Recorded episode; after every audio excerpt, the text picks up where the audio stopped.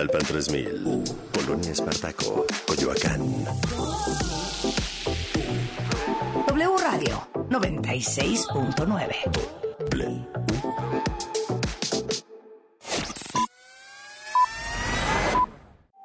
La información en W. Soy Carlos Loret de Mola. Quiero invitarles a escuchar Así las cosas. Así las cosas con Carlos Loret de Mola. No se lo digan a nadie, pero la radio es mi medio de comunicación favorito. Así las cosas por W.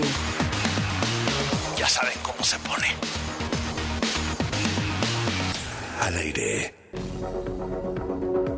Un en punto de la tarde, me da muchísimo gusto saludarle. Es jueves 23 de febrero del año 2023 y estamos transmitiendo en vivo a través de las frecuencias de W Radio. Saludo como todos los días porque además es jueves de jarrito traicionero y hoy vamos a hacer salud en nombre del gran Toño y un abrazo fuerte a su mami que anda pasando complicaciones, complicaciones de salud, pero estaremos en el jarrito brindando por él y por ella. Mi querido duende, ¿cómo le va?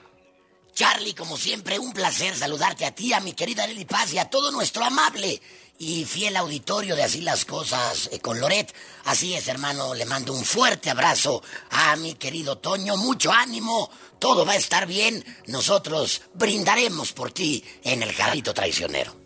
No, me dijo Toño que la Mafufa había estado ahí muy cercana, muy presente en todo, eh, ahí apoyando en todo lo que se necesitara, echando la mano, ¿no? Y me dio muchísimo Esta gusto, vez, la verdad. esta que- vez me alegra, esta vez me alegra. Ah, sí, bien, sí, la verdad, la bruja, la bruja. Pendiente, pendiente, me gusta. Qué bueno, Charlie. ¿Qué pasó, Paz? Toño. ¿Cómo estás?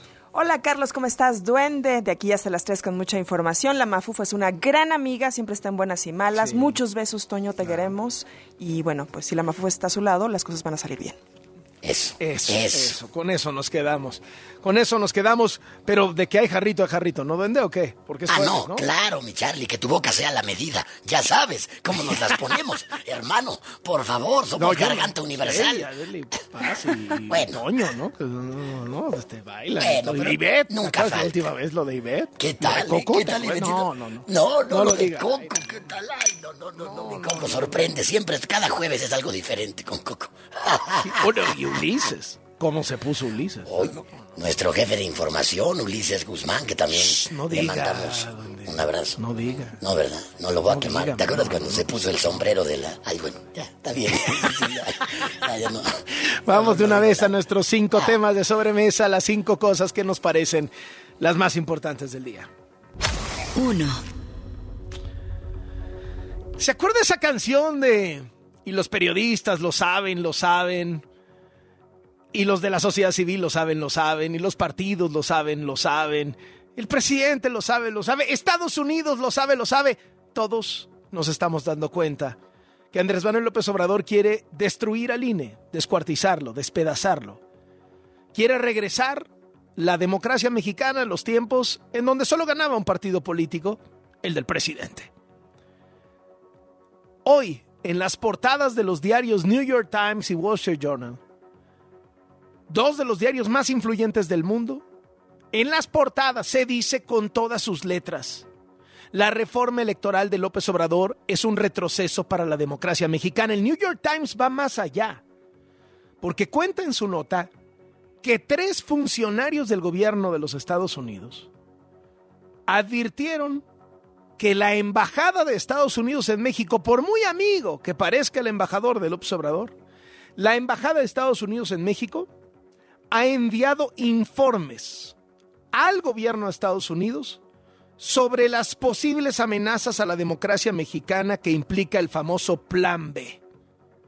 El artículo está firmado por la corresponsal de New York Times en México, Natalie Kitroff. Se llama México obstaculiza a la instancia electoral que ayudó a poner fin al gobierno de un solo partido. Y, y dice el artículo que cuando Estados Unidos toma nota de las amenazas, decide no presionar a López Obrador porque considera que es mejor no provocarlo y confía en que las instituciones mexicanas van a resistir este embate de López Obrador. En el fondo, ¿qué están haciendo los medios de la Unión Americana? En una semana cargadamente mexicanizada por el tema de García Luna, etcétera, etcétera, están dibujando a López Obrador como un aspirante a dictador. Si usted lee la pieza del New York Times, pues prácticamente no más le falta decir, pues este es como Trump, cuando no gana arrebata, y si no arrebata genera caos. No más le falta ponerlo, pero todas las referencias dice, síguete ardido porque perdió la elección del 2006, no hay ninguna prueba de que haya habido fraude electoral, pero a partir de ahí se la juró al INE y ahora se está vengando. O sea, lo pintan como tal. Y para la democracia, para las libertades, para el mundo de, digamos, el mundo de los valores democráticos estadounidenses, Donald Trump es el anti, anti todo, ¿no? Todo lo que Trump quiere es exactamente lo que no busca. Entonces, que, que pongan así a López Obrador, que lo pinten de esta manera, pues deja clarísimas las cosas, por si alguien tenía duda. Porque, pues, los ¿qué? ¿No? New York Times, ¿qué? ¿Lo va a descalificar? Sí, lo va a descalificar López Obrador. También va a descalificar el Wall Street Journal y va a descalificar a todo aquel. ¿Y, ¿Y qué van a decir? Su nueva frase favorita. Son cómplices de García Luna. Ahora, si usted le pide medicinas a López Obrador y se queja de que no hay medicinas, es usted cómplice de García Luna. Si usted pide que pare la violencia en México y no le maten a sus hijas, es cómplice de García Luna. Si usted se queja de los secuestros, de las extorsiones, es cómplice de García Luna. Si usted se queja de la corrupción, si salen contratos de funcionarios, si salen videos de hermanos recibiendo el es usted cómplice de García Luna. Y si usted va a la marcha, de, no la marcha, perdón, a la manifestación, porque es, no es marcha, todos al Zócalo, es lo que están convocando para este domingo eh, en defensa del INE, es usted cómplice de García Luna. Es lo que está tratando López Obrador de hacer ahorita. Y a mi juicio, una cosa es cobrar la factura política que tienen que pagar quienes encumbraron a García Luna. Una cosa es que el presidente se la cobre a quienes la hicieron. Otra cosa es que el presidente se la cobre a quienes le hubiera gustado que la hicieran. Y otra cosa es que el presidente se la cobre a todo aquel que lo critique. Porque si López Obrador ha pensado que García Luna es su gallina de los huevos de oro electoral, no la vaya a matar de sobreexplotación. Lo planteo en mi artículo de hoy en el diario El Universal. O sea, una cosa es entrarle contra Calderón y exigirle, etcétera, etcétera. Pues a fin de cuentas García Luna fue funcionario del Calderonato. Y otra cosa es decir que los que vayan a la, manifestación del domingo son van a pedir este, la defensa de García Luna. Es, a tal grado desproporcionado, exagerado, es, es a tal grado mentiroso y ramplón que mata su argumento por su propio peso. Un argumento en el que puede llegar a tener razón. ¿no? Como dijimos en alguna época, se la apostó y ganó. Y, y, y entonces está desperdiciando, desde mi punto de vista, este asunto. Pero le gana la víscera y le ha ganado todo el sexenio, ya lo sabemos. López Obrador se refirió a que ya el Senado ayer aprobó el plan B, sin sorpresas, ¿eh? todo el mundo esperaba que se aprobara el plan B y el asunto iba a quedar, de, siempre lo supimos, en la Suprema Corte, porque Morena, lo dijo el senador Cravioto, que es pues, el representante del ala dura de Morena en el Senado, lo dijo con todas sus letras, aunque salgan un millón de personas. Se los dijo a Gabriela Barkentin y Javier Risco aquí en la mañana en W Radio hace un par de días. Aunque salgan millones a la calle, yo no me muevo, yo voy a... Todos vamos a probar el plan B. Ah, bueno. Ahí está lo, lo bonito de, de escuchar al electorado, ¿no? Eh, y entonces, esto dijo López Obrador. Que eh, se impugnen estas reformas, se acuda al Poder Judicial mediante recursos, controversias, pues todo eso es parte de la normalidad política, democrática, de un verdadero Estado de Derecho. Ya se aprobó en el Senado esta reforma, se va a publicar y luego, como está anunciado, van a presentar una controversia para que se declare inconstitucional la ley. Eso corresponde al Poder Judicial en particular a la Suprema Corte de Justicia. Entonces, no hay nada que sea extralegal. Y quiero dejar registro de cómo se refirió López Obrador a, uno de los oradores de la manifestación del domingo en el Zócalo, que es el exministro de la Corte, José Ramón Cosío.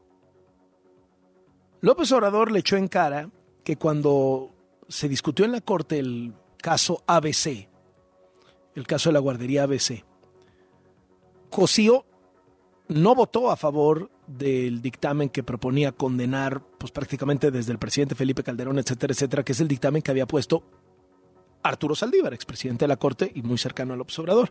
De hecho, eh, recuerdo que esa votación la perdió Saldívar 10 a 1 o algo así. Y, y uno de los que se pensaba que podría votar eh, contra, eh, contra, digamos, el gobierno era Cosío, pero no votó en ese momento. Este, y, y, y, y digamos que eso se lo viene a cobrar López Obrador a estas alturas. Pero las palabras. O sea, porque usted puede estar en desacuerdo cómo votó Cosío esa resolución o otra resolución, es cuestionarlo.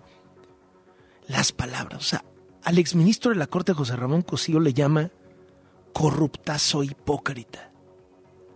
Y todavía me acuerdo la carta que le mandó al dictador de Nicaragua, que tiene cientos de asesinatos denunciados en sus espaldas, presos políticos, dos décadas en el poder, cancelación de la democracia, encarcelamiento y exilio de opositores, de intelectuales, de periodistas. Y al ministro, exministro Cosío le escucha. Cuando la Suprema Corte se oponía a una decisión del presidente, ahí estaba el ministro Cosío, que seguramente va a estar el domingo protestando, corruptazo, conservador, hipócrita, como son la mayoría de ellos. Ahí lo tiene. El presidente reconoció que no debe menospreciarse a la oposición, pero se burló de la manifestación de este domingo. No hay que menospreciar la fuerza del bloque conservador. Sería un error subestimar lo que representan. Ellos están financiados por la oligarquía, tienen mucho dinero. No menospreciar al conservadurismo, porque son bastantes. No es poca gente, son millones. Nada más con que ya no sigan creciendo. Al grado de que el domingo están agarrados de la mano. Fox con, ¿cómo se llama el, el PRI? Alejandro Moreno, Chong, Claudia Ruiz Massieu, Goldenberg, Aguilar Camín, Krause, Marco Cortés, lo de Mola, etcétera, etcétera. Ahí todos agarraditos de la mano. Agárrense de las manos. Pues ahí está lo que dijo el presidente esta mañana. Bueno, pues precisamente porque el presidente se estaba refiriendo a la marcha, a la manifestación, a la concentración que será el próximo domingo 26 y en donde él pues ha tratado de descalificar, ya van cuatro días precisamente mencionando esto.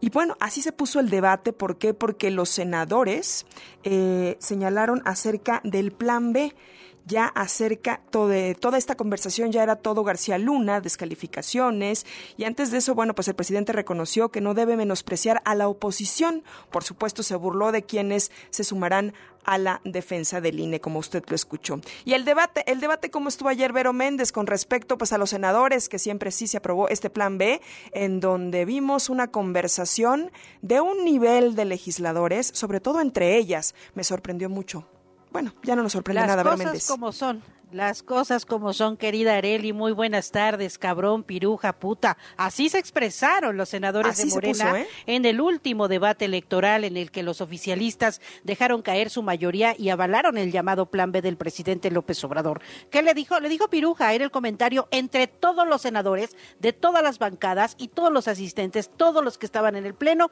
cuestionaban la expresión que dejó caer la morenista Rocío Abreu contra Lili Telles. Ya sin cláusula de vida eterna, La discusión de la reforma también terminó salpicada por el veredicto contra Genaro García Luna. Guerra de mantas, Areli, guerra de cartelones, guerra de insultos. Primero, una manta gigante de los morenistas con la imagen de Genaro García Luna, los expresidentes Vicente Fox y Felipe Calderón. Enfrente, otra manta, era de la oposición, invitando a la movilización del domingo 26 en defensa de la democracia. Los carteles de Morena se quiere robar la elección y los carteles con la imagen de Felipe Calderón y Genaro García Luna circulaban por todos lados, por dentro y por fuera del Senado. Las acusaciones se prendieron cuando el senador del PAN, Yulén Rementería, acusó a Morena de ser una basura de gobierno. Escuchemos.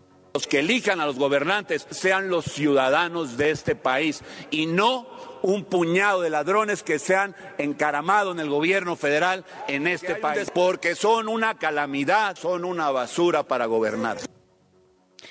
Areli Félix Salgado Macedonio de Morena se levantó de su lugar y respondió que la marcha del domingo no es para defender la democracia ni el INE, es para defender a Genaro García Luna y a sus secuaces. Sin embargo, Xochil Gálvez también respondió y dijo si García Luna ya está juzgado, ¿por qué sigue el tráfico de drogas y la violencia en el país? Xochil Gálvez. Si ya no está García Luna, entonces ahora ¿quién es el cómplice? Porque en Estados Unidos, en el Senado, se acaban de quejar de que el fentanilo sigue llegando por toneladas. ¿Quiénes son los políticos cómplices del régimen? y no se hagan. García Luna ya los vino a exhibir y vino a exhibir sus gobiernos corruptos, gritaba abiertamente la senadora morenista Antares Vázquez. Y pretenden ahora en su controlito de daños, ay sí, pero le dio la mano a la mamá del Chapo, como si fuera lo mismo. No, señores, no es lo mismo, no es lo mismo. Y enseguida vino el trenzón. Lili Telles desde la tribuna señaló a los morenistas de ser unos burócratas, bribones que solo saben embolsarse fajos de billetes en bolsas de papel. Esto en alusión a Rocío Abreu, que hace unos días fue exhibida recibiendo dinero del gobierno de Campeche. Y mientras hablaba Lili Telles escuchó la palabra piruja desde el escaño de Rocío Abreu. Así el momento. Advierte que hay videos de cada uno de estos senadores recibiendo billetes. Y todavía vienen aquí y no quieren que les digan bola de corruptos, bribones, burócratas. Por eso, porque están... ¿Va a callar a la senadora? Permítame. Y después del insulto vino la amenaza de Rocío Abreu contra Lili Telles. Escuchemos venir a denostar aquí a nosotros. Y Lili, no te preocupes, va a salir tu video, nada más que el tuyo no es para menores de 18 años, ese es el problema. Kenia López acusaba violencia de género, mientras que las cosas no paraban ahí. La morenista Lucía Trasviña tomó la tribuna y cuestionaba cuál democracia defienden. Lo hizo así. Este cabrón al que ustedes siguen y al que ustedes aplauden, al Felipe Calderón. Felipe Calderón debe ser llamado, llamado a cuentas de la justicia. Ustedes están llamando a una marcha por la democracia. ¿Cuál puta democracia han defendido ustedes? ¿Cuál puta democracia han defendido? Pero se las van a cobrar en las urnas, les decían los integrantes del Grupo Plural Emilio Álvarez y Casa y Germán Martínez. Así remató el debate la priista Beatriz Paredes a un destino ominoso. Rechazamos al plan B con la participación, con la fuerza de la democracia, con la unidad de los demócratas, con la fuerza de los mexicanos que creemos en que la participación vence al autoritarismo. ¡Viva México! ¡Viva la democracia! Y no, no, no, no, Areli, no era el vecindario era el debate con el que se aprobó el llamado Plan B del presidente López Obrador. 72 votos a favor de Morena, eh, PT, Partido Verde y el PES. Monreal votó a favor del dictamen, mientras que el PAN, el PRI, Movimiento Ciudadano, PRD y el Grupo Plural emitieron 50 votos en contra. Comienzan a correr los tiempos para que este plan B sea publicado y después vengan las impugnaciones por parte de la oposición. El reporte que tengo esta tarde, Areli. Qué nivelazo, ¿eh? Qué nivelazo, Vero, ¿eh? Qué Cuando creíamos que ya habíamos escuchado todo, Carlos, todavía nos siguen sorprendiendo. Fíjate, Carlos, que pues yo ya voy casi para dos décadas cubriendo el Senado de la República y es la legislatura de más bajo nivel parlamentario legislativo que me ha tocado cubrir. Senadores así te lo digo, que no saben ni leer, no conocen una compulsa, una iniciativa, un proyecto, con pleno y total desconocimiento del ejercicio parlamentario, Carlos. Gracias, Vero, estamos al pendiente. Oiga, apenas eh, esto decía ayer. Y lo que decía Carlos es que esto decía ayer en este espacio, en este mismo espacio de W Radio, el senador Ricardo Monreal. Escuche.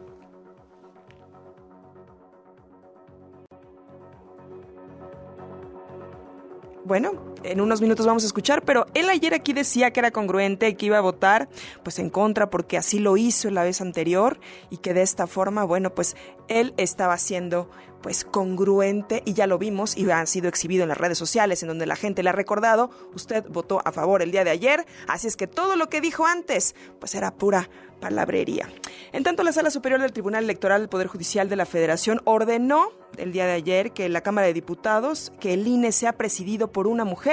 El presidente dijo que siempre ha sido promotor del trabajo de las mujeres y que una muestra es la gestión como presidente y como jefe de gobierno. En tanto, bueno, pues el coordinador de los diputados de Morena, Ignacio Mier, dijo que la decisión del tribunal se extralimita y que ellos van a revisarlo. Hoy el presidente dijo que una mujer garantiza la democracia, que las mujeres suelen ser más honestas, más responsables, más justas, que los hombres son una garantía y que las mujeres pues obviamente han trabajado muy cerca de él, muy cerca de él desde que era jefe de gobierno y que su gobierno es de los que más ha apoyado el trabajo de las mujeres por eso, bueno, pues de alguna u otra forma celebró que ayer pues el Tribunal Electoral del Poder Judicial de la Federación estableciera que quien debe presidir y quien debe sustituir a Lorenzo Córdoba debe ser una mujer. También, bueno, pues en la Cámara de Diputados ya escuchamos al coordinador de los diputados de Morena, Ignacio Mier, quien dijo que la decisión pues estará siendo eh, pues analizada de esta forma, que de alguna forma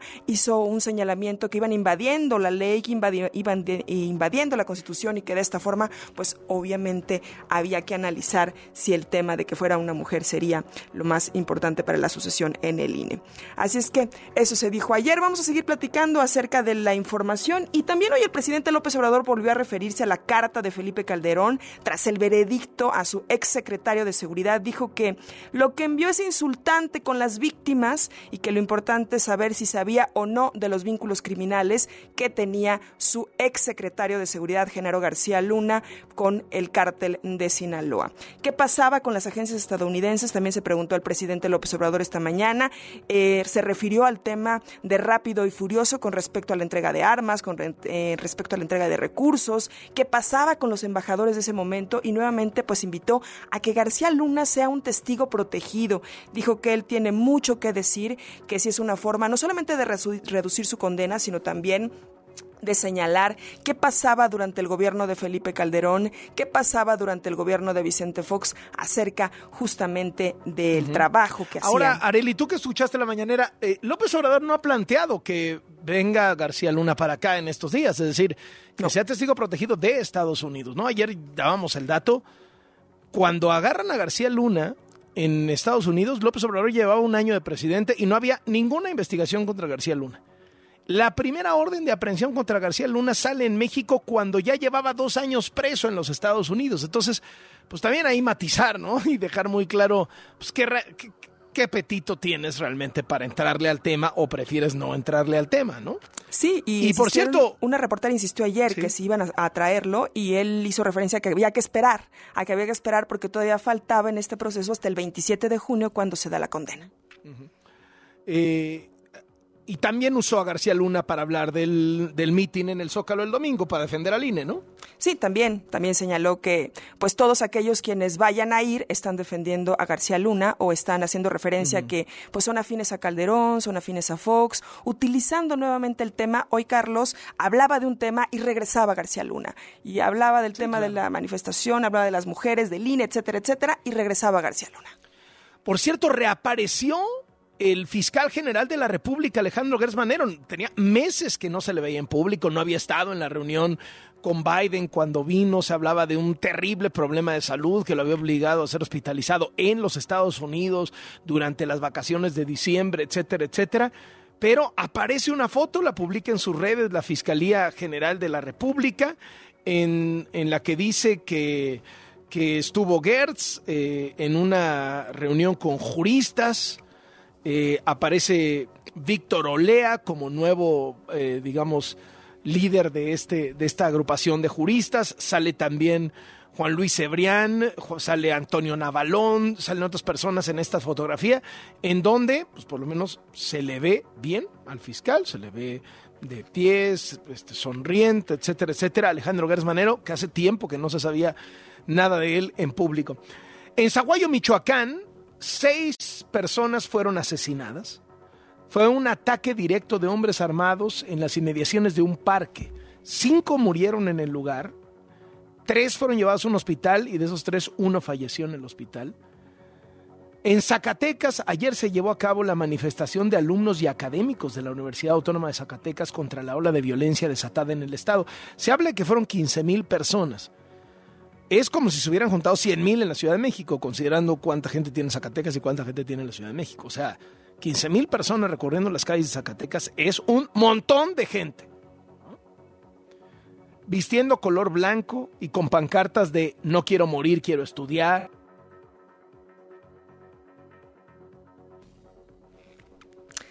Y sí, Carlos, pues esta manifestación fue muy eh, seguida a través de las redes sociales. Muchos jóvenes, bueno, pues mientras estaban ahí decían, venimos pacíficamente, venimos eh, a exigir porque queremos estudiar, queremos seguir viviendo en Zacatecas tenemos un clima de violencia y le exigieron al gobernador justamente que pues si no podía a David Monreal, pues que mejor se fuera, que mejor renunciara. De esa forma estos jóvenes, bueno, pues estuvieron ahí y se reunieron y también de alguna u otra forma eh, lo que estaban expresando Carlos era que no podían seguir estudiando, no podían seguir viviendo en una ciudad en donde ni siquiera pueden salir a la calle, ni siquiera pueden salir en la mañana a su casa y garantizar que van a regresar por las noches con su familia. También, eh, pues obviamente ayer también le comentamos acerca de lo que ocurrió porque habían eh, reportado la desaparición de un investigador de medicina. Afortunadamente fue encontrado con vida y autoridades pues informaron que se encuentra ya en casa y con su familia. Y vamos ahora pues a siguiente, al siguiente tema de conversación a platicar sobre los datos de inflación, sobre también el costo del huevo en México. Se ha reportado en algunas ciudades, bueno, pues que se, ha incrementado de manera importante y que sí está afectando pues al plan familiar, a los gastos familiares. Valera, muy muy buena tarde. Hola Carlos, buenas tardes. Pues ya tenemos la inflación de la primera quincena de febrero. Fue un dato ligeramente mejor a lo que esperaba el mercado. El mercado esperaba una tasa de inflación durante la primera quincena de febrero de 7.8 en términos anuales, por supuesto, y la inflación fue 7.76, te digo, ligeramente mejor a lo que esperaba el mercado. Yo creo, Carlos, que todavía, a pesar de ser una nota positiva en el sentido que es menor, de que muestra un puntito de creciente, y eso es una buena noticia, de cualquier manera creo que hay temas que siguen eh, preocupando en el tema inflacionario. De entrada, la inflación subyacente fue 8. 38%, todavía muy alta. Tenemos inflación en alimentos, bebidas y tabaco de 13.86, básicamente alimentos procesados con una inflación de 13.86%, es altísima. Inflación en frutas y verduras de 9% y en bienes pecuarios, carne, leche, huevos, 10.27%. Algo que llamó la atención en esta métrica de inflación fue el sector servicios, que si bien había subido, no había tenido este incremento en precios. El incremento en el sector servicios en esta ocasión fue de 5.58%. Es importante ir monitoreando este sector porque pues la economía mexicana está basada en el sector servicios. Y hablando de precios, Carlos, algo que ha dado la nota y sigue dando la nota es el precio del huevo. De acuerdo con la información que presentó hoy el INEGI, el precio del huevo se incrementó 6.2%, 6.20% en la quincena, es decir, en solo 15 días el precio del huevo subió 6.20% y si hacemos la comparación anual subió 34%. Es un incremento altísimo, un incremento importantísimo en el precio del huevo. Y justo ayer estuve con productores de huevo, productores de aves, y lo que me dijeron, más allá de esto que se ha comentado mucho de la gripe, de la gripe aviar, de la influenza aviar, es que lo que está presionando el precio del huevo al alza es el precio de los granos, que esta disrupción que se dio a partir de la guerra de Rusia y Ucrania que son altos y importantísimos productores de granos, pues no se ha corregido y el precio de los granos sigue subiendo. Así que el incremento en el precio del huevo, Carlos, 34% anual durante la primera quincena de febrero. Y el otro dato importante que tenemos hoy, Carlos, es el PIB de Estados Unidos. Ya salió la segunda estimación. Estados Unidos normalmente da tres estimaciones del PIB. Ya tenemos la segunda del PIB de Estados Unidos durante el cuarto trimestre de 2022. El crecimiento de la economía fue de 0.9% en su comparación anual. Y aquí quiero aclarar algo. Van a haber muchos datos del crecimiento de Estados Unidos. La tasa trimestral, es decir, el cuarto trimestre frente al tercer trimestre, fue de 0.66%. Si comparamos el crecimiento de, este, de ese trimestre, cuarto trimestre de 2022, contra el cuarto trimestre de 2021, el crecimiento es 0.9%. Estados Unidos publica su información distinto, publica una tasa anualizada.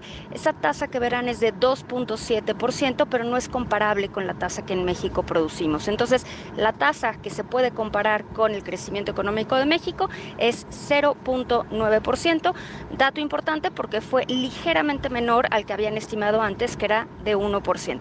Eso es lo más importante del día, Carlos. Gracias, Valeria. Gusto saludarte. Ahí tiene usted a Valeria Moy, quien encabeza el INCO y es comentarista financiera de este programa. Nuestro cuarto tema de sobremesa. Estamos a unas horas de que se cumpla un año de la invasión de Rusia a Ucrania.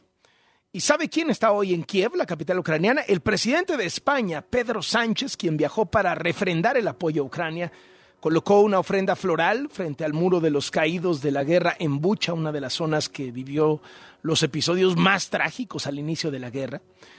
Durante la visita del presidente español se reportó una explosión al occidente de Kiev. O sea que también le escuchó, le tocó a Pedro Sánchez escuchar el sonido de las alertas antiaéreas como a Joe Biden, el presidente de Estados Unidos. Sánchez se reunió con el alcalde de Irpin, recorrió las zonas devastadas por las fuerzas rusas, incluido donde están las fosas comunes a las que llevaron a decenas de civiles muertos. Dijo que las imágenes son terribles. Estuvo en conferencia de prensa conjunta con el presidente Volodymyr Zelensky y eh, dijo que Ucrania debe seguir combatiendo al régimen de Vladimir Putin con el apoyo de Europa y que va a tratar de mandarles más tanques, entre 6 y 10 tanques Leopard, que son los, los que quiere Ucrania y que tiene España para continuar con la, con la defensa. El secretario general de la OTAN, Stoltenberg, dijo que la invasión a Ucrania se convirtió en una guerra de desgaste y en una batalla estratégica en la que claramente estarán fortaleciendo a Ucrania, sobre todo al final del invierno, cuando esperan la, oficina, la ofensiva más grande de Putin. En Europa va a ser un día muy importante este 24 de febrero, un año de la invasión. En Londres, afuera de la embajada de Rusia, fue pintada en el suelo una gran bandera, una bandera gigante de Ucrania. Y mientras tanto, entre Israel y Palestina, las cosas se calientan gravemente. Diez palestinos murieron y otras 97 personas resultaron con heridas durante una violenta redada del ejército de Israel en la ciudad de Nablus, en la ocupada Cisjordania. Tras este ataque, el grupo terrorista Hamas lanzó seis cohetes, por lo que Israel respondió durante la madrugada atacando un complejo militar en Gaza y un centro de fabricación de armas perteneciente al grupo extremista Hamas. Ahí tiene usted cómo está la cosa en Israel, en donde, por cierto, la ciudadanía salió por segunda vez de manera masiva a las calles para defender un organismo autónomo, en el caso de ellos, la Suprema Corte, frente a una embestida que está realizando el gobierno extremista muy poderoso Benjamin Netanyahu que quiere controlar la Suprema Corte. Y el último de sobremesa es contigo, mi querido Betolati. 5. Último de sobremesa contigo, mi querido Beto Lati. Querido Carlos, movimiento, terremoto, telúrico. pero no podríamos decir que no era algo que se estuvo mencionando y manejando en Qatar como una posibilidad real, ¿no? Lo que es increíble es que es a la Liga MX, a la pospuesta. Iban a ser 60 días de reflexión que ya se convirtieron en seis meses de dos meses a seis, porque hasta mayo, que John de Luisa deje el cargo, no se va a reelegir encabezando la Federación Mexicana de Fútbol, no sabremos para dónde, ni cómo, ni con quién. Yo en este momento ya no la esperaba, aunque evidentemente que John de Luisa no apareciera presentando a Diego Coca como entrenador, aquí lo comentamos, era absurdo. Era increíble que la cabeza del proyecto futbolístico nacional no compareciera para decir él es el nuevo entrenador y que de hecho Ares de Parga se autopresentara en el cargo porque nunca lo presentaron. Sonó en medios, de repente apareció y de repente se instaló. Y ahora John de Luisa informa a los dueños que no continúan, los dueños aceptan su renuncia. Fue diluyéndose en el puesto. Con John había una problemática, Carlos, que obligaba a retenerlo y no queda claro qué asignaciones va a mantener. Está muy bien parado ante la FIFA, de su mano vino el Congreso de la FIFA a México cuando Jan Infantino recién había sido electo al frente del máximo organismo del fútbol. De su mano venía la organización de la Copa del Mundo de tres países 2026, ya estamos a tres años y medio, poco menos muy bien relacionado con CONCACAF, con Estados Unidos, con Canadá, pero al interior teníamos un reguero de pólvora y de caos. El año pasado, todos, todos en la estructura deportiva de la federación salieron, menos John de Luisa, Gerardo Torrado, Nacho Hierro, Mier, Tata Martino, evidentemente en la escala femenil también. Llegó Jaime Ordiales al cierre del año. Para este año llegó inventándose un puesto, Ares de Parga, se generó un comité que el mismo John decía que él lo había creado con el dedo, dedazo, invitó a los dos principales equipos, Chivas de América, invitó equipos que trabajaban bien, y ese comité es el que finalmente va a reemplazar a John, o qué es lo que va a suceder. Si llega de manera inesperada con todo y que ya era muy movido esto, y que John seguramente se había fastidiado de no decidir absolutamente nada, que él no apareciera presentando al nuevo seleccionador, era un síntoma demasiado claro de que no pasaba por él esa decisión, de que se la habían impuesto. Y entonces yo a un lado, así que estamos como cuando empezamos este ciclo, pero peor, porque no sabemos ni quién lo encabeza ni para dónde va. Eh, justo te iba a preguntar, ¿el perfil de quien entra en lugar de John de Luisa nos va a permitir saber quién manda en la federación y si ya cambiaron digamos, los esquemas de poder en el fútbol mexicano, si ya hay nuevos mandones en la federación? Sí, podrá darnos pistas y entonces también hay un juego de disimular o de conciliar porque acaso con la persona que llegue quedará muy clara la filiación, el filiación que tiene o la cercanía que tiene hacia alguno de los grupos que hoy por hoy están mandando en nuestro fútbol. Está Grupo Televisa, está Grupo Azteca de la mano de Orlegui con Alejandro Irarragorri que se quejaba esta semana diciendo todo el mundo dice que yo mando. Y es que se sobreentiende su cercanía respecto a Coca, se sobreentiende su cercanía respecto a Ares de Parga, quien también es cercano a Hank, al Grupo Caliente en Tijuana. En fin, el asunto está demasiado movido. Sí, porque también pueden buscar una figura que sea, que, que, pueda ser de todos, ¿no? O sea, también podrían intentar por ahí, ¿no? O sea, no, no, poner un escudero de alguien en particular, sino tratar de encontrar una persona que sea, digamos, inobjetable, ¿no? Para, para todos los grupos. Sí, a ver, los últimos tres titulares de la federación han sido cercanos a Grupo Televisa, Justino Compeán, Decio de María, John de Luisa. Antes existió la vocación de ir turnando con TV Azteca el mando, por ahí apareció Alberto de la Torre que venía del Atlas. Sin embargo, en este momento creo que los federativos no estaban preparados para este caos. Otro más, y seguimos en la posposición porque, Carlos, no es que estemos tarde para el Mundial 2026, ya estábamos tarde hace dos años, ¿eh? Nos vamos retrasando para el 2030 y periódicamente así nos vamos demorando y demorando y al final generar talento, generar esquemas, generar estructuras de detección y consolidación de futbolistas, generar un proyecto, porque en este país el orden de los factores es permanente y sí altera el producto. Primero asignas a un jefe de las elecciones al ser el año pasado, luego inventas un cargo por encima de él, luego inventas un comité que ya no sabes por encima o por debajo de quién queda, y además admites que lo hiciste sin esquemas, por dedazo. Luego traes al entrenador sin que haya presentado un proyecto, el mismo Coca lo dijo, y ahora hay que buscar a la cabeza de todo esto. Sí, el orden de los factores altera profundamente el producto en un proceso que sigue siendo muy desasiado. Miquel Arreola suena para dejar la liga e irse a la federación, pero abriría otro boquete que yo no me imagino que sería, vayan a Sería lógico, ¿no? O sea, sería como que el natural, ¿no? Sería el natural en su momento, Decio, Decio de María vivió un, proceso parecido, pero yo no veo venir esa opción. ¿eh? Creo que la sorpresa hoy es grande y creo que los jalones y, sombrerazos para asignar al sustituto de John de Luisa serán fuertes de aquí a mayo, cuando esto termine por darse. Eh, Miquel Arriola ha llegado a la federación aparentemente sin representar algún grupo de poder. Muchos podrían pensar, ¿viene respaldado por Televisa? Viene respaldado por Chivas, viene respaldado por Irarragorri, por Chucho Martínez, no tenía una afiliación directa con alguno de los grupos y eso en principio le daba fuerza en la Liga MX. Un tipo cercano al deporte a través de la pelota vasca que él mismo jugó, un tipo cercano a sector salud a través de su, experiencia política en el IMSS, pero no parecía con una afiliación directa a un grupo. ¿Acaso el mismo Miquel se ha ido cansando pues de ver que no manda, que está ahí para ver cómo concilian, cómo deciden y cómo le imponen, lo que finalmente ha precipitado la caída de John de Luisa, porque sí, es una posición que a diferencia en el resto del mundo, no se le dé el poder al que lo encabeza, pero nunca de una manera tan clara como aquí, cuando se presentó al entrenador sin que siquiera él estuviera, él dejando claro pues que no había tenido que ver con la elección. En ese momento interpretábamos, ¿acaso lo que está haciendo John de Luisa es abrir un paraguas y decir, si esto sale mal, ni me volteen a ver porque yo no lo traje. Pero pues ya quedó claro que ni lo voltearemos a ver porque ya ni siquiera estará. Gracias, Beto Lati. Un abrazo fuerte. Ahora reanudamos. Saludos. Ahí están las cinco de sobremesa. Una pausa y le entramos con todo. Soy Javier Garza y en este espacio vamos a tener un enfoque fresco y original de los temas más importantes. Análisis. Con Javier Garza en Así las Cosas. Bueno, antes de la pausa, vamos a enlazarnos con Javier Garza, comentarista de este programa. Jaloneo en los estados del país, sobre todo en los del norte, pero pues hay también otros tantos. Jaloneo con el presidente de a ver dónde se va a instalar Tesla, a ver con quién quiere casarse Elon Musk ahora que va a instalar una mega fábrica en México. ¿Cómo ves la cosa, querido Javier? Carlos, buenas tardes. Eh, yo ya te iba a preguntar si Yucatán había levantado la mano, creo que es el único que falta. ¿no?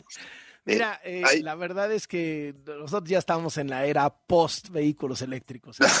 ya...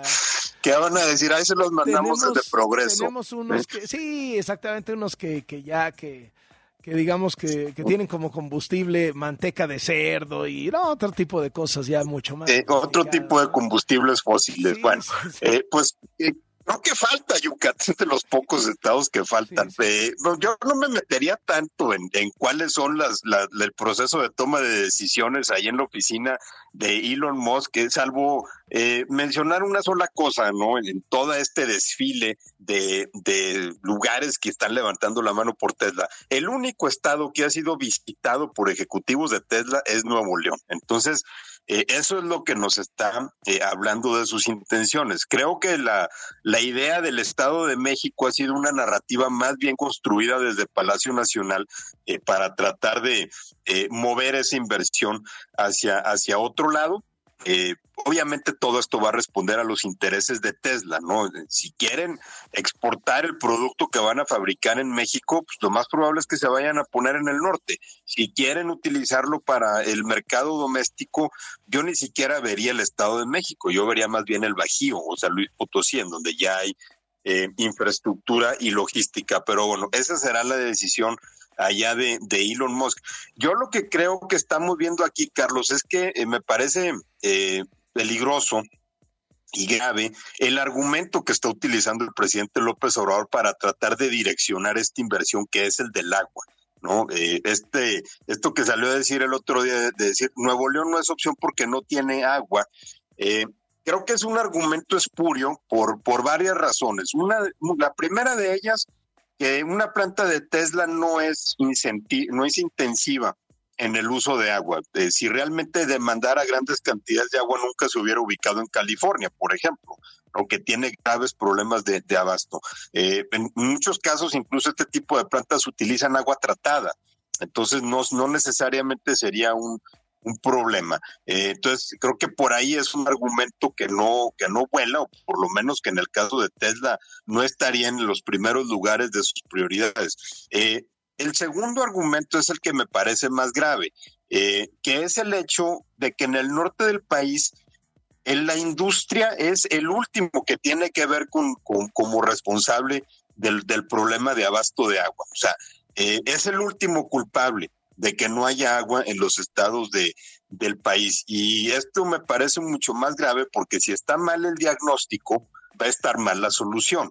El presidente le atribuye el, el, la escasez de agua en el norte del país a la industria, cuando en realidad la industria eh, ocupa entre el 5 y el 10% de todo el agua que se consume en un estado o en una zona metropolitana. En el caso de Nuevo León es, por ejemplo, eh, poco más del 5% del, del agua que se consume en todo el estado lo consume la industria.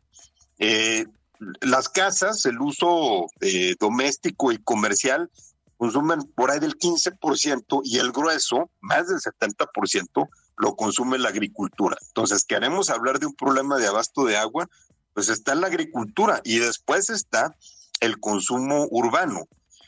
Y aquí es en donde realmente nos vamos al, al principal culpable de la falta de agua, sobre todo en el norte del país. No es la industria, ni siquiera podemos decir que sea la agricultura o ni siquiera podemos decir que sea la, el uso doméstico, es la falta de regulación y la falta de vigilancia que hay en el uso del agua. ¿no? Y te pongo un caso, por ejemplo, si queremos hablar del consumo doméstico. Eh, los eh, en las ciudades el abasto de agua se da a través de sistemas municipales o sistemas estatales, ¿no? Que eh, sacan el agua de pozos o de presas con concesiones de Conagua y luego la meten en redes, Carlos, que tienen un desperdicio como del 40-50%. Eso es tremendo, ¿no? Eso es tremendo. La cantidad de agua que se desperdicia en este país es brutal. Exacto. Hay la que no se capta con la cantidad de, como llueve en algunas zonas, ¿no? Sino Claro. o sea, como llueve, mira, uno que vive en la Ciudad de México, como llueve en la Ciudad de México, es para que jamás se hundiera la ciudad, ¿no? O sea, para que no hubiera este tema de, no, pues es que estamos sacando muchísima agua de los mantos frescos. Oiga, pero es que no, han visto todo lo que cae. O sea, si tuviéramos una buena captación de agua, esto sería la locura, ¿no? Eh, no, deja tú la, eh, por una parte la captación, pero por otra parte lo que se, lo que se sale de las tuberías. Eh, el desperdicio que tienen los sistemas de agua, una vez que metes el agua en la red, cuando se tira el 50%, pues el 50% que no llega al usuario final, pues lo que significa que una ciudad como Monterrey, ¿no? O como Zacatecas o San Luis o Torreón, pudieran vivir perfectamente con la mitad del agua que sacan cada año. Eh, por, por la forma en que los sistemas municipales, con sus redes de distribución ya viejas, bastante desgastadas y que no reparan, porque no tienen recursos, eh, desperdician. Ahora, esa agua es agua de, de, la Comisión Nacional del Agua, es agua que con agua le concesiona los sistemas, con agua debe, por ley, está obligado a vigilar su correcto uso sanciona con agua a los organismos municipales que desperdician de cierto porcentaje para arriba de agua, no, no los sanciona, los apoya con recursos para, eh, para que reparen sus redes de distribución, tampoco los apoya con recursos. O sea, es completamente omiso, por ejemplo, en una situación en donde las, hay ciudades mexicanas que pudieran estar viviendo con la mitad del agua que consumen y distribuirla si tan solo repararan sus, eh, sus redes. Entonces, ahí hay una omisión grave de, de Conagua. Y obviamente la omisión más grave es la que tiene que ver con la regulación del uso agrícola, particularmente con la extracción de, del agua. Eh, yo te pongo el caso, por ejemplo, que conozco mejor, el de la comarca lagunera, en donde mucho se dice que las eh, empresas lecheras han abatido los mantos freáticos eh, por el cultivo de, de forrajes en, intensivos en agua, como por ejemplo la alfalfa. Y sí, sí es cierto, y hay, parte de razón en eso, pero también es cierto, por ejemplo, que eh, poco, entre una tercera parte y la mitad del agua que se extrae para consumo agrícola en la laguna se extrae de pozos ilegales, de pozos que no están concesionados por, por Conagua. Se estima que hay tres mil pozos ilegales sacando agua en la comarca lagunera ahorita. El año pasado, el poderosísimo ejército de nada más dos inspectores de Conagua clausuró 30 pozos ilegales. Entonces, pues, a ese ritmo en 100 años ya van a acabar con el problema, ¿no? Y ahí es en donde se está yendo eh, el agua. Eh, entonces, estamos viendo un mal diagnóstico del problema y si el problema está mal diagnosticado, eh, en este caso por parte del presidente culpando a la industria, pues vamos a ver una mala solución. ¿Qué es lo que va a ocurrir? Se van a perder empleos, ¿no? En algún momento Tesla va a decir, pues, ¿saben qué? Si no me, si no me dejan ponerme en Monterrey, pues mejor me voy y lo único que va a pasar es que se van a perder empleos, pero el problema del agua va a continuar. Muchísimas gracias, querido Javier, te mando un abrazo. Gracias, Carlos, buenas tardes. Javier Garza, comentarista de este programa, una de la tarde con 48 minutos. Impresentable del duende, ¿qué nos tiene? Aquí seguimos, querido Charlie, con toda la información y en redes sociales, el hashtag, así las cosas con Loret. A ver, hermano, sabemos que hay un problema que le pega a nuestro país desde hace muchas décadas. Los trinquetes entre el gobierno en turno. Me refiero específicamente a los contratos millonarios otorgados a familiares y amigos de altos funcionarios, sea la administración que sea. Esto siempre lo hemos tenido, Charlie. Bueno, pues la actual administración, la de la 4T, no se queda atrás. Lo que te voy a platicar, mi Charlie, se dio a conocer el domingo pasado a través de un usuario de Twitter, arroba alefbio, que pues es una cuenta que se especializa, entre otras cosas, en temas de transparencia. Pero que además el portal Latinos, pues empezó a rascarle, a rascarle con la reportera Tania Rosas, y se encontró que el Fondo Nacional de Fomento al Turismo, el FONATUR, el Tren Maya y Petróleos Mexicanos le han otorgado contratos millonarios a la empresa Overflow Consultoría y Mediación Social, que dirige quién crees? El sobrino del canciller Marcelo Ebrard, Fabián Casaubón Domensay. Toma, tomate, mi Charlie. Mira, en 2021, el gobierno federal le adjudicó dos contratos a esta empresa, que por cierto fundó este señor Fabián Casaubón, sobrino de Marcelo, en 2013. Después de que se dieron a conocer los contratos, se encontró que estos tres, Fonatur, Tren Maya y Pemex, le adjudicaron 17 millones 150 mil pesos a la empresa por hacer un análisis de impacto sociocultural del tren Maya en las comunidades indígenas. Además también, mi Charlie, de pues todos estos trinquetes, se describieron pues que, todos, que toda esta lana, que todo este billete también lo había metido Pemex. En diciembre de 2021, Pemex Exploración y Producción le adjudicó otro contrato a esta empresa, Overflow Consultoría y Mediación Social, por 2.750.000 pesos para la evaluación de impacto social del proyecto Área Contractual Ocho Cuencas en el sureste mexicano. En total, 20 melones, 20 millones de pesos de una empresa del sobrino del canciller Marcelo Ebrard, que por cierto la Cancillería se pronunció y dijo, pues a ver, eh, Marcelo Ebrard no ha tenido contacto con su sobrino en muchos años, el secretario no tiene facultades de decisión o de opinión sobre pues a quién se le designan los contratos, o sea, se deslindó, en pocas palabras, pero qué, qué curioso, ¿no? Qué curioso, Charlie, que los familiares de altos funcionarios siempre sean beneficiados. Pero eso, eso, eso, eso lo pasaba en sexenios pasados, ¿no, Bande? No, Charlie, por favor, por favor. hermano, hermano, o sea, esto es el cáncer, el cáncer. Siempre, siempre, Charlie, cuando están arriba, lo primero es Apoya, apoya a los familiares, apoya a los amigos, dale los contratos a ellos, así, sin, licitación. No me des, ponme donde hay. Ponme donde hay. ¿Qué más tiene, duende? ¿Qué más tiene? Hablando, hablando de Marcelo, hablando de Marcelo, mi Charlie, es una estrella en TikTok. El canciller. ¿Cómo? ¿En serio? No, es total. Bueno, es, es todo un referente en TikTok, Marcelo Mira, ¿te acuerdas que apenas la semana pasada, aquí mismo en tu espacio, te conté de que había salido su rap, el rap de Marcelo Ebrard, que entre otras cosas destacaba los puntos, los, los logros más importantes de la trayectoria política del canciller, sobre todo cuando había sido jefe de gobierno. Bueno, Charlie, pues ahora se popularizó y se hizo viral en la red TikTok al presumir su propia versión de la popular canción Gatita de la artista mexicana Catherine Huerta, mejor conocida como Bella Cat. Quiero que escuches un poco porque bueno, ya todo sea por darse a conocer y por ser el aspirante en el 2024. Y si la tienes, un pedacito de cómo adaptó esta canción, muy al estilo de Marcelo.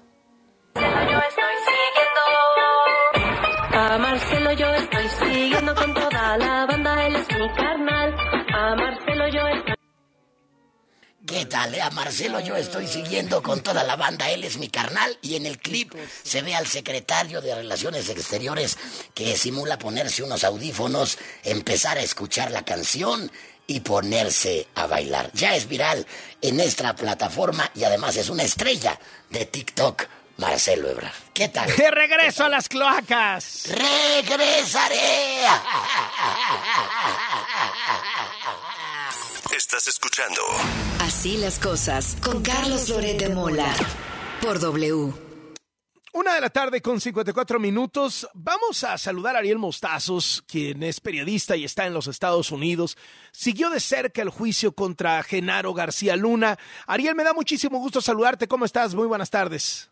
Igualmente, Carlos, qué gusto saludarte a ti y al auditorio de W Radio. Eh, ¿Cuáles son tus propias conclusiones después de haber atestiguado lo que dijo la defensa, lo que dijo la fiscalía y lo que determinaron los jurados? Mira, yo creo que hay varias cosas interesantes que ocurrieron más allá del veredicto de culpabilidad. En primer lugar, fue un juicio muy basado en testimonios, casi totalmente basado en testimonios. Hubo algunas eh, pruebas eh, de imagen, pero en realidad fueron fotografías complementarias que no eh, mostraban ni- ningún tipo de, comisión de delitos. Entonces, el hecho de que haya sido basado en testimonios, la mayoría de ellos, y de forma central, nueve de ellos, de criminales que ya convictos han no solamente confesado sus crímenes, muchos de ellos ya han eh, cumplido sus penas de cárcel reducidas eh, por los beneficios de cooperar, pues eh, son los que hablaron de sus interacciones y de los sobornos que dieron a García Luna. Y son los que le dieron al jurado un curso rápido de narcotráfico eh, en México, de colusión, de corrupción y todo esto. Y no es muy frecuente, eh, no es nada frecuente, de hecho, que en un juicio de este tipo, de este perfil eh, y de esta importancia, solamente haya como pruebas testimonios de criminales y de algunos agentes de policía y eso, pero centralmente de criminales. Eh, no, no lo digo porque esté poniéndome eh, del lado de la defensa de que no hubo pruebas. La defensa decía que no había pruebas, pero el hecho es que pruebas es todo lo que el juez acepta como evidencia. Y el juez aceptó como evidencia los testimonios. Entonces, más allá de lo que diga la defensa, pues aquí hubo testimonios a los cuales el jurado les, les otorgó valor. Y ahí voy al segundo punto.